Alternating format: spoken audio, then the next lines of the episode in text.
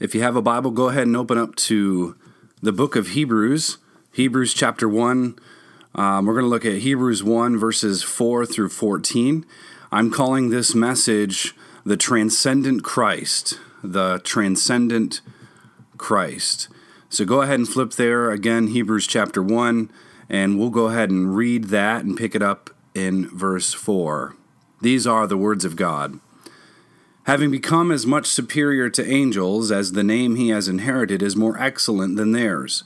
For to which of the angels did God ever say, You are my son, today I have begotten you? Or again, I will be to him a father, and he shall be to me a son. And again, when he brings the firstborn into the world, he says, Let all God's angels worship him. Of the angels, he says, He makes his angels winds, and his ministers a flame of fire. But of the Son, he says, Your throne, O God, is forever and ever. The scepter of uprightness is the scepter of your kingdom. You have loved righteousness and hated wickedness. Therefore, God, your God, has anointed you with the oil of gladness beyond your companions. And you, Lord, laid the foundation of the earth in the beginning and the heavens are the work of your hands. They will perish, but you remain. They will all wear out like a garment, like a robe you will roll them up, like a garment they will be changed. But you are the same, and your years will have no end. And to which of the angels has he ever said, Sit at my right hand until I make your enemies a footstool for your feet? Are they not all ministering spirits sent out to serve for the sake of those who are to inherit salvation? Let's pray. Our Father and God, we have gathered again this evening to celebrate the risen Christ. And in our gathering here, we confess and readily admit that some of us are, are tired and torn by the effects of pride and sin. Having confessed our sins and ready to receive your grace, we know that part of that grace is an exhortation from your word so we ask that your Spirit would open our hearts and our minds so that we can learn and be doers of the word. In Christ's name I pray. Amen.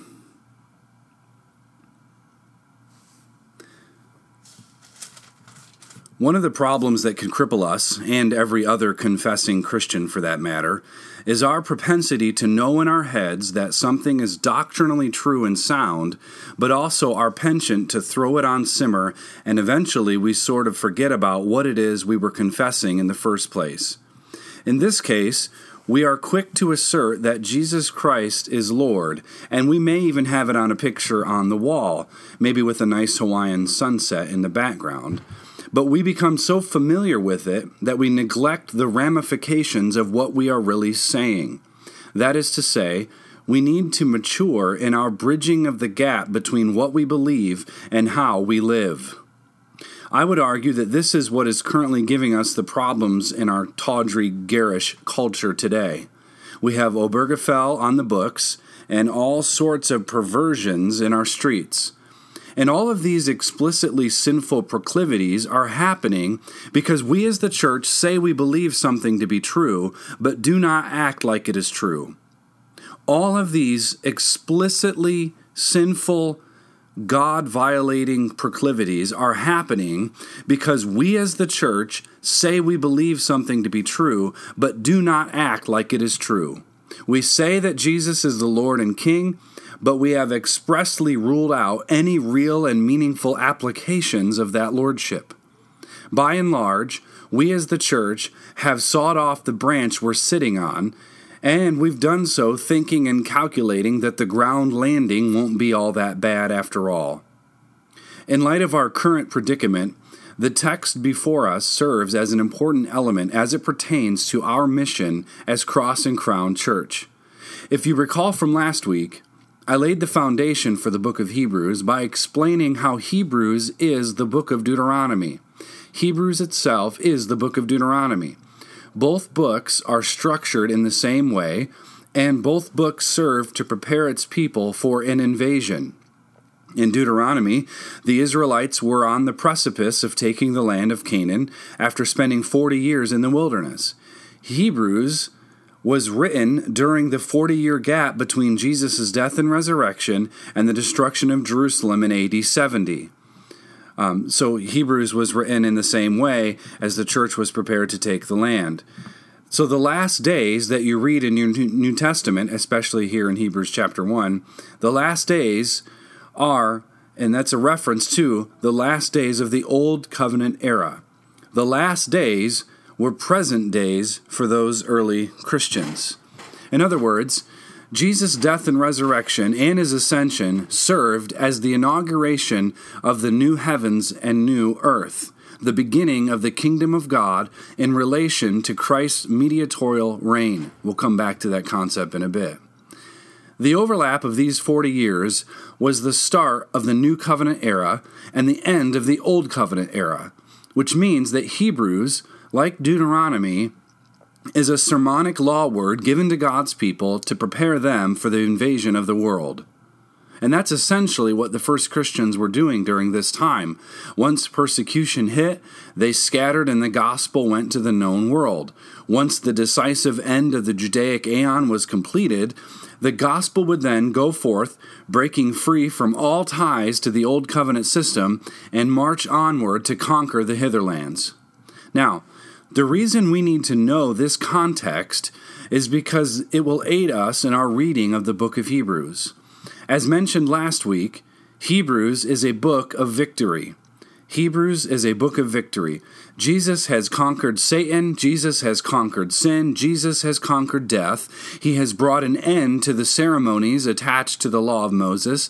His kingdom rule is now being expanded. And because of all of that, we have to keep careful watch on ourselves. We ought not to shrink back from God's calling on our lives, which means that we have to know sound doctrine, and we not only just know sound doctrine, we have to seek to implement sound doctrine in every single area of our lives. Even still, another quick reminder is in order. Hebrews 1 tells us that Jesus has been lifted high, and he has the name above every name. Jesus Christ has the name above every name. The word every means what it says. He is he is Lord and he is sovereign over everyone. There is no place in this world where Jesus isn't Lord, and there is no person in this world who is exempt from bowing down before him. Every means every. When you are given the name above all names and your superiority is asserted, this means that you get to receive the worship, the value, the praise, and the glory. When you possess the name, you get the glory, the worship. To put it differently, Hebrews chapter 1 gives us a glimpse at the transcendent Christ. Hebrews 1 gives us a glimpse at the transcendent Christ. Now, because Hebrews is structured like Deuteronomy, and because both are essentially a covenantally structured document, we need to know how those covenants were laid out. As I mentioned last week, Deuteronomy, and thus Hebrews, follows the pattern set forth in the ancient suzerain vassal treaties. Um, the suzerain was the conquering king, the vassals were the conquered people. And any time in the ancient Near East you would have a king conquering a people, they would set up a covenant relationship, the boundaries for the relationship. How, what are the ethics of this newfound um, arrangement, this newfound treaty? Um, so Deuteronomy follows that, um, as does all of the other um, treaties we find in the ancient Near East. And and actually, a side note, Ray Sutton's book, "That You May Prosper," excellent book by the way. That book explores these themes quite wonderfully, so you should you should definitely read that. So the very first step in those treaties is the issue of transcendency. The issue of transcendency. Who is the authority? Who, who's the authority? What makes this distinction so? Where does the buck actually stop? who is in charge of this relationship? Who, who's in charge? Since covenants are ratified and enacted only by legal declaration, who is the person in authority who gets to do this? Who gets to declare their sovereignty in this relationship? So, all of those questions start there. They start with this issue of transcendency. Transcendency is an issue of sovereign, ineffable ultimacy. Transcendency is an issue of sovereign, ineffable ultimacy. So, Hebrews 1 is that element. the first point of the covenant treaty, what we call transcendency, sovereignty. So we'll, we'll come back to this later. So let's consider our passage first, and then it will become obvious as we go. There are three main sections to this particular text, and the entire passage is essentially a series of quotations from the Old Testament. The focus is on Christ being superior to angels and thus superior to men. And the reason it's about angels is because in the Old Covenant, angels acted as intermediaries. In the Old Covenant system, angels acted as intermediaries. They were the mediators. Um, angels deliver the mail, so to speak. They were the ones that carried out God's purposes on earth. They helped defeat God's enemies. They assisted in helping execute God's covenantal plans, and angels especially helped as a go between. They were the mediators, they were the ones um, acting on behalf of God's people and on behalf of God's throne. The Bible tells us that they were the ones who delivered the law of Moses, Acts 7:53. So Hebrews 1 wants to emphasize the way in which the arrival of Jesus in history as a man has now taken over this mediatorial role. That's the emphasis here. You know why you might ask why they why even talk about angels? Why is that important? Why why are we even messing around with that subject? That's just, you know, vain speculation and so on. Well, that's why. Hebrews 1 is emphasizing the way in which the arrival of Jesus in history as a man has now taken over this mediatorial role. Jesus isn't just another angel on the scene, nor is he below their authority. Jesus Christ is greater than the angels. Jesus is greater than the angels. He is the mediator of the new and better covenant. He is the divine Son who has the inheritance of the earth. Angels worship and serve Jesus, not vice versa. So here are the three things the writer wants to drive home in this passage. First, Jesus Christ is the Son of God. Jesus Christ is the begotten Son of God. Let's look at verse 4. Remember, he starts off, you know, long ago at many times in many ways, but in these last days, Jesus came. He's the heir of everything. He's the creator. He's the radiance of the glory of God. He's the exact imprint of his nature. He upholds the universe by the word of his power. He made purifications for purification for sins, and, and he sat down at the right hand of the majesty on high. Verse 4 having become as much superior to angels as the name he has inherited is more excellent than theirs. And then he, the writer is now going to argue his case, quoting scripture. For to which of the angels did God ever say, You are my son, today I have begotten you? Or again, I will be to him a father, and he shall be to me a son. And again, when he brings the firstborn into the world, he says, Let all God's angels worship him. Of the angels, he says, he makes his angels winds and his ministers a flame of fire. So Jesus Christ is the Son of God. He's the begotten Son of God.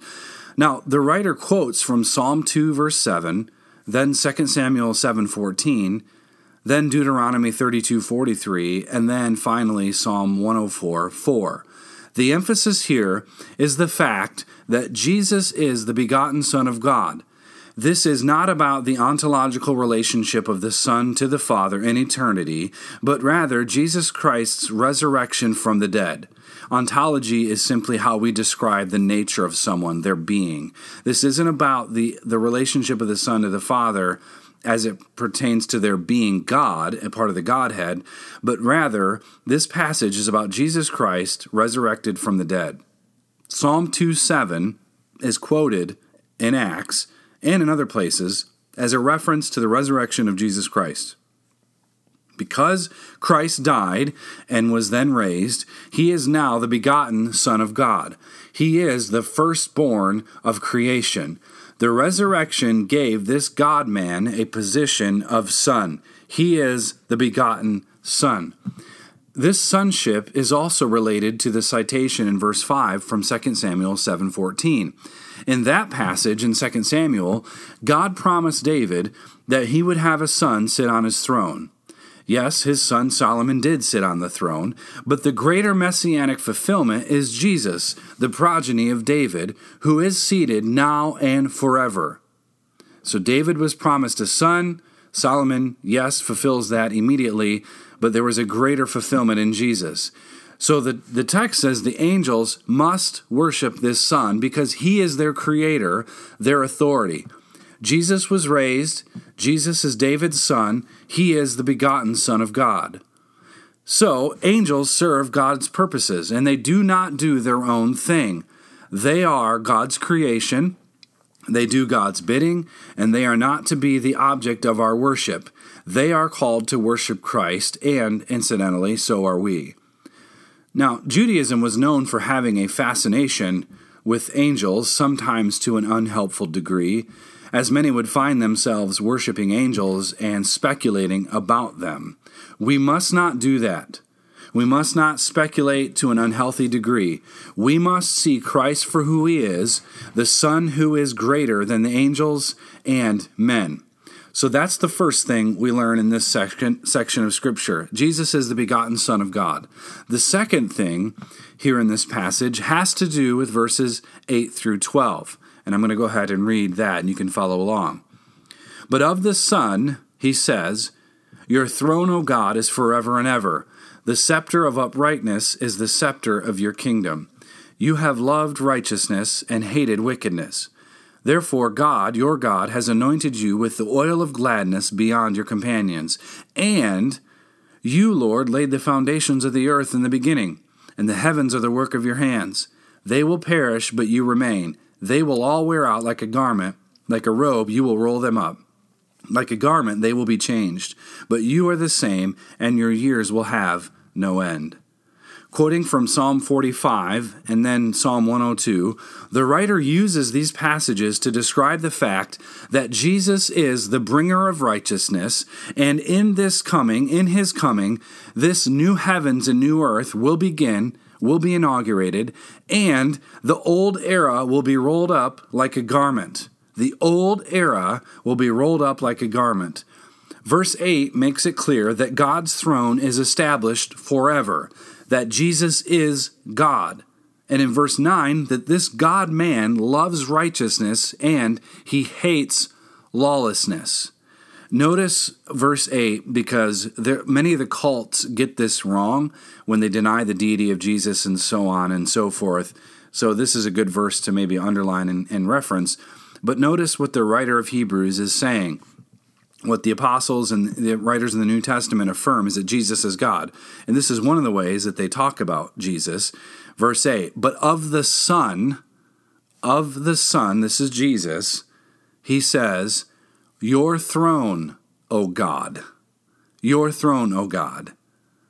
That's an important element to our understanding of Jesus. Now, to further drive home the point, Jesus, the Son of God, who is also God the Son, laid the foundation of the earth from the beginning. Verse 10.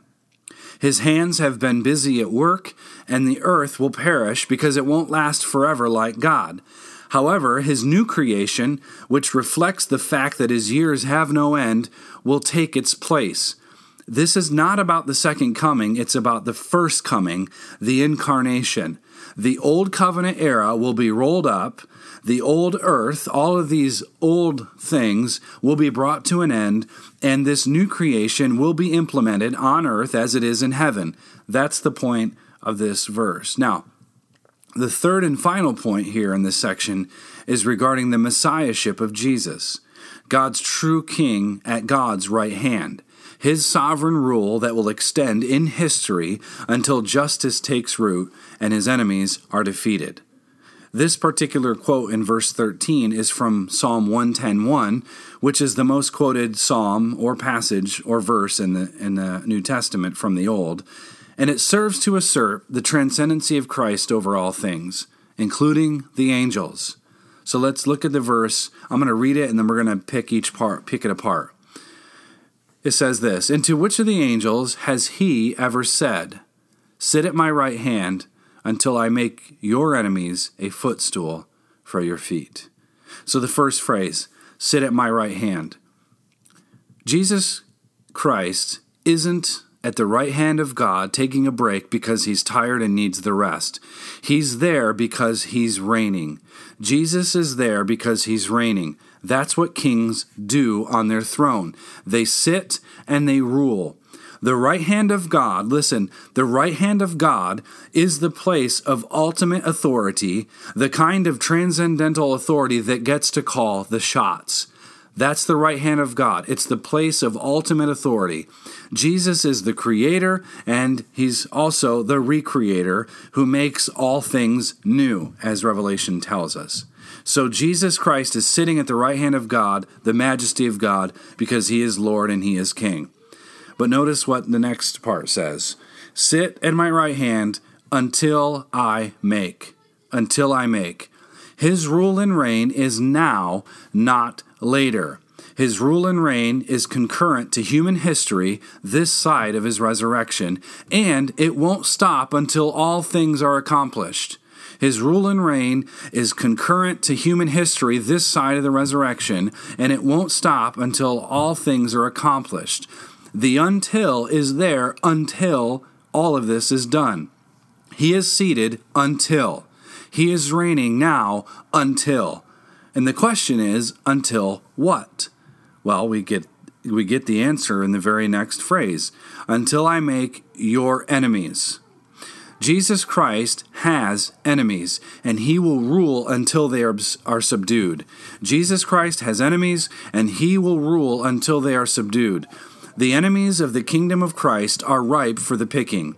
When we go into the world to preach the gospel, we are preaching in this gospel the rule and reign of Christ. But we also need to know who we are preaching to. We are preaching to Christ's enemies. In our gospel proclamation to the enemies of Christ, we're not telling them to repent so that Christ can rule over them. We're telling them to repent because Christ already rules over them. I'll say it again. In our gospel proclamation to the enemies of Christ, we're not telling them to repent. We're not urging them to repentance so that Christ can then rule over them. We're telling them to repent because Christ already rules over them. Jesus Christ has enemies. Until I make your enemies what? A footstool for your feet. A footstool for your feet. King Jesus rules over his enemies, and they are conquered and brought underneath his visible authority in history. They are the ottoman to this king's throne. That's what God is doing right now. God is making all of Christ's enemies a footstool. That's that he's continuing to do that, and he has been since the resurrection. Jesus is Lord. His enemies must turn to him. Either they will be broken and brought to repentance, or they will be destroyed and brought to hell. But come they must. We are not making Jesus Lord, we are declaring that he is Lord. Now, don't confuse this. Too many Christians and evangelicals today confuse this issue. We think we're we think we're just knocking door to door trying to get people to vote and sign on for this candidate named Jesus.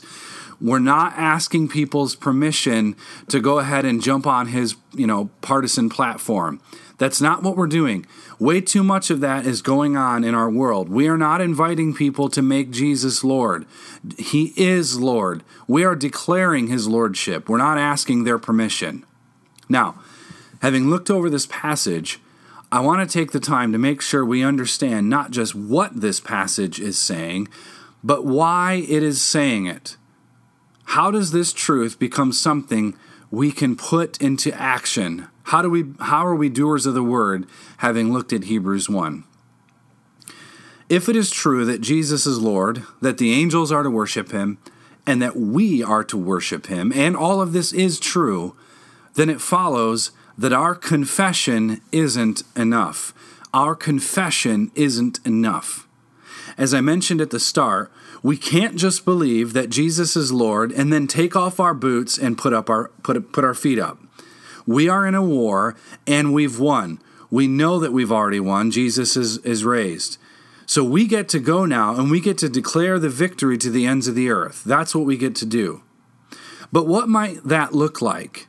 To not just say Jesus is Lord, but declare that He is. What might that look like? And more to the point, what sort of strategy is necessary in order to accomplish the mission of discipling the nations? Before we answer that question, we need to keep something in mind. Your New Testament is the study notes for the Bible. You can get a study Bible for just about anything. I have I have several. Um, sometimes they're helpful, sometimes they're not. But your Bible already has a built-in study Bible. There are already the notes there. The apostles and gospel writers are the commentary. We have to let the New Testament interpret the Old Testament for us. And that's essentially what Hebrews 1 is. And that's what a lot of passages in Scripture are. They're commentaries on the Old Testament in light of Jesus. So we have to let the New Testament do the interpreting. And, and this is why so many people get tangled up in fanciful interp- interpretations of the text. Those who believe that Jesus has to physically return in order to establish his actual kingdom in literal Jerusalem on a literal throne are sadly lacking in exegesis. They are ignoring the apostles' commentary completely. This part of Hebrews makes it obvious that Jesus' resurrection from the dead and his exaltation to the right hand of God is the enthronement. That's the enthronement. Jesus now sits on David's throne. Hosea 13, verses 10 to 11, tell us that the throne in Israel was yanked after Israel's round the clock iniquities. The throne was yanked. Now, if you recall, Israel wanted a king like the other nations. They, they didn't have a king, and they looked around at their neighbors and thought, gee, that would be wonderful if we could have that. So that's what they wanted. They wanted they wanted a king like the other nations. God in his sovereign plan granted that request, but not without warning. He warned them, listen, they they're going to tax you, things are going to go bad. And after all the warning, it didn't matter. Israel didn't care. They wanted what they wanted. After all, the heart wants what it wants, right? So God gave kings to Israel, even raising up godly kings once in a while, few and far between it seems. Many, many of them were wicked, and because of it, the throne of God, while it was temporarily extended to men in Israel, it was revoked, as Hebrews 13 makes plain. That throne in Israel was to represent the throne of God in heaven. Since they sinned, the arrival of Jesus meant that that system was folded up with its Old, Old Testament counterparts, specifically the ceremonial laws, and Jesus Christ, who came as David's son, now sits on David's heavenly throne. That his resurrection and ascension is the coronation ceremony. That that is him being king, that is him sitting on David's throne, that is him fulfilling it all. Now, you might say, well, why does why does this matter? Why why are you getting off into the weeds? We're going to get lost. Come back to the path here. Why does this matter? Well, it matters because we're not waiting around for Jesus to come back and be king. Remember, we have to listen to the New Testament writers and apostles. Jesus Christ, raised from the dead and ascended to the throne of David in heaven, is king right now. Jesus is sitting on a throne, and God is making his enemies a footstool. So he's king now, not later. And again, this isn't just a doctrinal point on the checklist we get to mark off. Listen, and I'm already ready to take the critique, so I'm just, just going to say it. Postmillennialism is the gospel. Postmillennialism is the gospel. Much how uh, much like how Spurgeon said Calvinism is the gospel, I use this terminology in the same way. No, we're not saying you know, the good news used to be Jesus and Him raised, um, crucified and raised, but now it's this doctrinal system. That's really the good news. I'm not saying that. Postmillennialism is the gospel. And what I mean is, the gospel is a postmillennial gospel. The gospel of Jesus Christ asserts that Jesus is the king right now in history and that the nations belong to him by virtue of his death, resurrection, and ascension. The New Testament writers affirm this repeatedly. Hebrews 1 affirms this over and over. Jesus is postmillennial because Jesus is king. But he's not just king in our hearts and over the church like our mistaken amillennial brothers and sisters believe. He's not in voluntary exile right now, awaiting his throne like our premillennial brothers and sisters believe. Jesus Christ is king now, and he has a scepter right now with which he rules and governs the nations. Correspondingly, we need to know something else. There is no version of the Christian gospel that has Christ as king, but not carrying out justice and righteousness in the world. I'll say that again. There is no version of the Christian gospel that has Christ as king, but not carrying out justice and righteousness in the world. You can't belong to Christ while simultaneously despising his justice, his righteousness, his law. Now, notice what we're um, what we're looking at here in our text regarding God's throne being Jesus' throne, and and Him, Jesus, possessing the scepter of right uprightness which we're told is the scepter of his kingdom in verse A. Jesus is God. He rules the nations through means of his kingdom.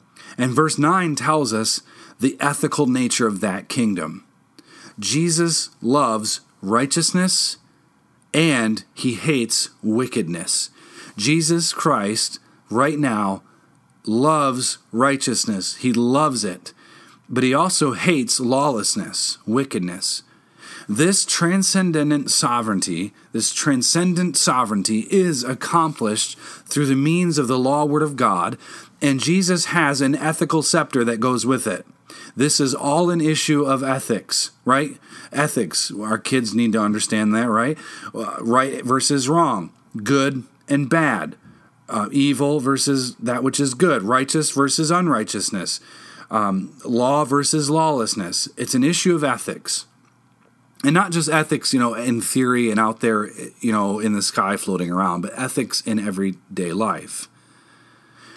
Because Jesus Christ has been anointed with the oil of gladness, this king's rule is only accomplished by peace and righteousness.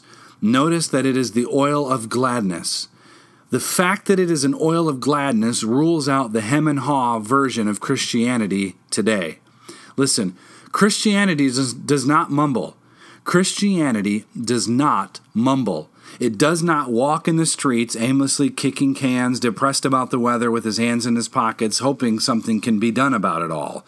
There is no dithering around in Christianity. There is no equivocation in the kingdom of God. There's no, you know, back and forth, hem and haw, um, no vacillating. There's no hesitation. It's an oil of gladness because the king rules the world with what? Truth and grace. So when we say that Jesus is the transcendent Christ, right, on the throne of David at the right hand of God, and he has a scepter and he loves righteousness and he hates lawlessness, that's not th- those aren't just facts to affirm and believe he achieves righteousness through the means of his law word through his church as the kingdom of god permeates everything now as i mentioned before the current cultural experiment has gone awry this much is abundantly clear the mad scientist is definitely mad. We think that we can have a neutral, secular public square, and now the chickens have come home to roost.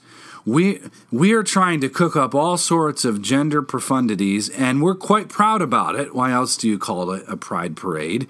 When the reality is, we are a slithering, venomous snake full of morally bankrupt perversions.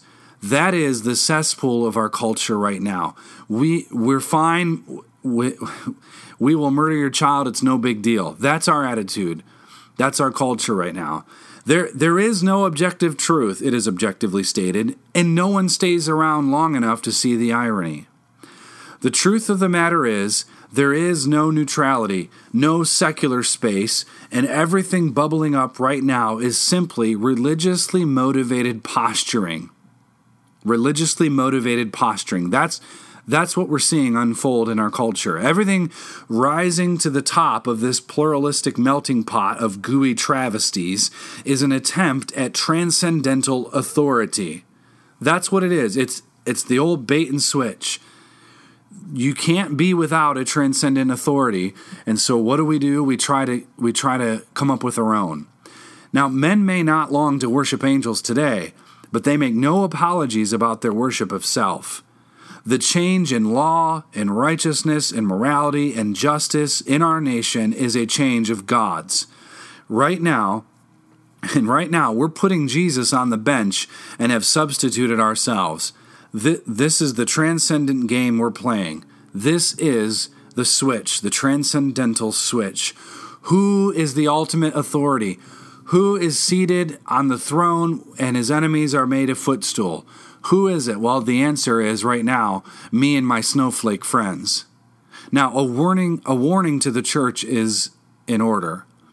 We cannot afford to be dissatisfied with the gospel.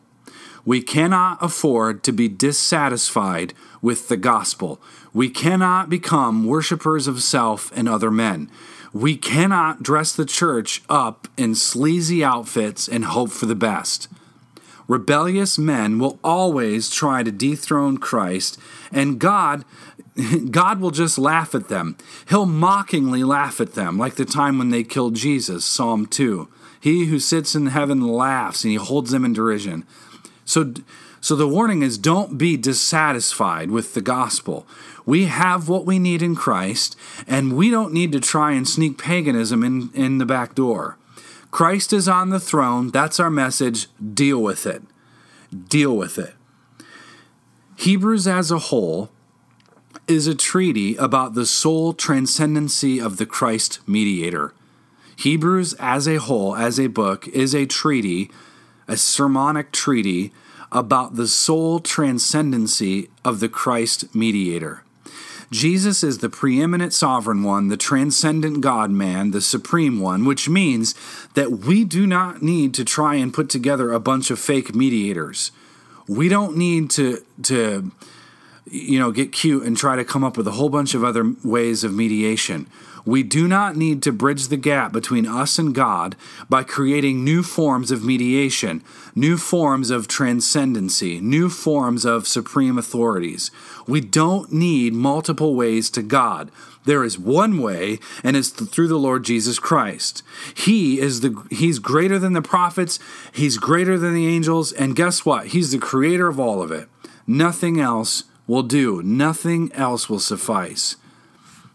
We talked last week about the principle of finality, Jesus being the final revelation of God, and this week we focused on the principle of transcendency, and I want to explain that some more as we wrap up. The principle of fixed transcendency means that there must be a standard, a fixed point of reference that we can appeal to in order to make sense out of everything. I'll say that one more time. The principle of fixed transcendency means that there must be a standard, a fixed point of reference that we can appeal to in order to make sense out of everything. Hebrews 1 shouts from the rooftops that the fixed point of reference is not a what, but a who, the Lord Jesus Christ. This is why the book starts out the way it does. It it starts right from the get. Remember, no greeting, no hello, hey, how are you, grace and peace. It's just straight doctrine. It's straight affirmation of the transcendency, the superiority, the supremacy, the ultimacy of Jesus Christ. He is the integration point for everything. He is the transcendent one. Jesus Christ is the ultimate reference point, the ultimate standard. And only when we come to know Him can we make sense out of, of meaning and purpose and order and all these other things. And which means that a true Christ centered preaching and proclamation of the gospel in the public square must have its anchor. True Christ centered preaching and proclamation in the public square must have its anchor in Christ's transcendent mediatorial reign. 1 Corinthians 15. Jesus is the mediatorial king right now. He will turn the kingdom over to the Father once all of his enemies are defeated. We have to have ourselves anchored in that. If we don't anchor everything, and I mean everything, in the revealed Word of God, then all we will have around us is social anarchy. And that's why the house around us is falling apart. We've put down our tools, we've hid in the corner, and we've prayed for the rapture. We forget that Jesus is already in process of renovating the home. So, so grab a tool and get to work.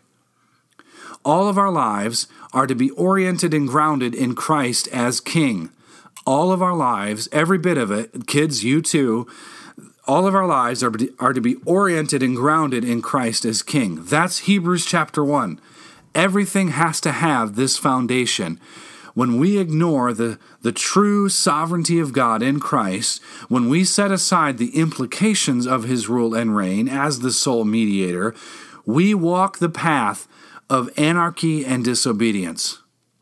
And listen, do you want to know why men prefer to worship angels? Why men prefer to worship a God in their own image? It's a very simple answer. They do this because these gods, these philosophical systems cranked out by Snowflake U, do not demand a single thing from them. They, these gods do not demand a single thing from them. When someone rejects Christ, they don't suddenly find themselves without a God. They find anything and make it a God. This is why men will worship anything but Christ, anything but Christ the King, because these gods ask nothing of them. Which means that as we seek to faithfully live our lives underneath the transcendent Christ, we have to have a proper telos, a proper goal. The aim, trajectory, and goal of the church is the kingdom of God. The goal of the church is the kingdom of God. We are told by Jesus to seek first the kingdom of God and his righteousness. We are not to seek first cute tricks. We're not to seek first an, an escape plan so we can get out of here. And, you know, let's do the cute tricks to try to win a few people to heaven. Uh, obviously, we do believe in evangelism, but that's not what we're told to seek first. We are told to seek first the kingdom and his righteousness. What we are trying to do is be about the righteousness that comes from King Jesus' scepter. We are aiming at Christ's sovereign transcendency, his kingdom rule. That's the goal. That's the proper telos. The kingdom of God, listen carefully, the kingdom of God is not dependent upon the church for its existence in the world, but rather the church is dependent upon the kingdom of God for its existence in the world, which tells us something important. It is kingdom first. It is Jesus' transcendency first. It's his authority first. If we do not get this right, we won't achieve anything. We reap what we sow. And remember, unless the Lord builds the house, the laborers work in vain. Let's pray. Our Father in heaven, we confess that we have not always thought of your Christ as the sovereign one, the one seated on the throne now, ruling and reigning right now. We have sought various devices to dethrone your majesty, and for that we confess and we repent. We cast ourselves on your mercy. We also confess our ineptitude as it pertains to our role as the church, as being about the kingdom of God in the world. Instead of laboring to that end, we've made the local church the end goal. Father, forgive us for the sake of the Lord Jesus Christ. We ask that you would embolden us and empower us to be about your kingdom rule and reign today. It's in Christ's name I pray. Amen.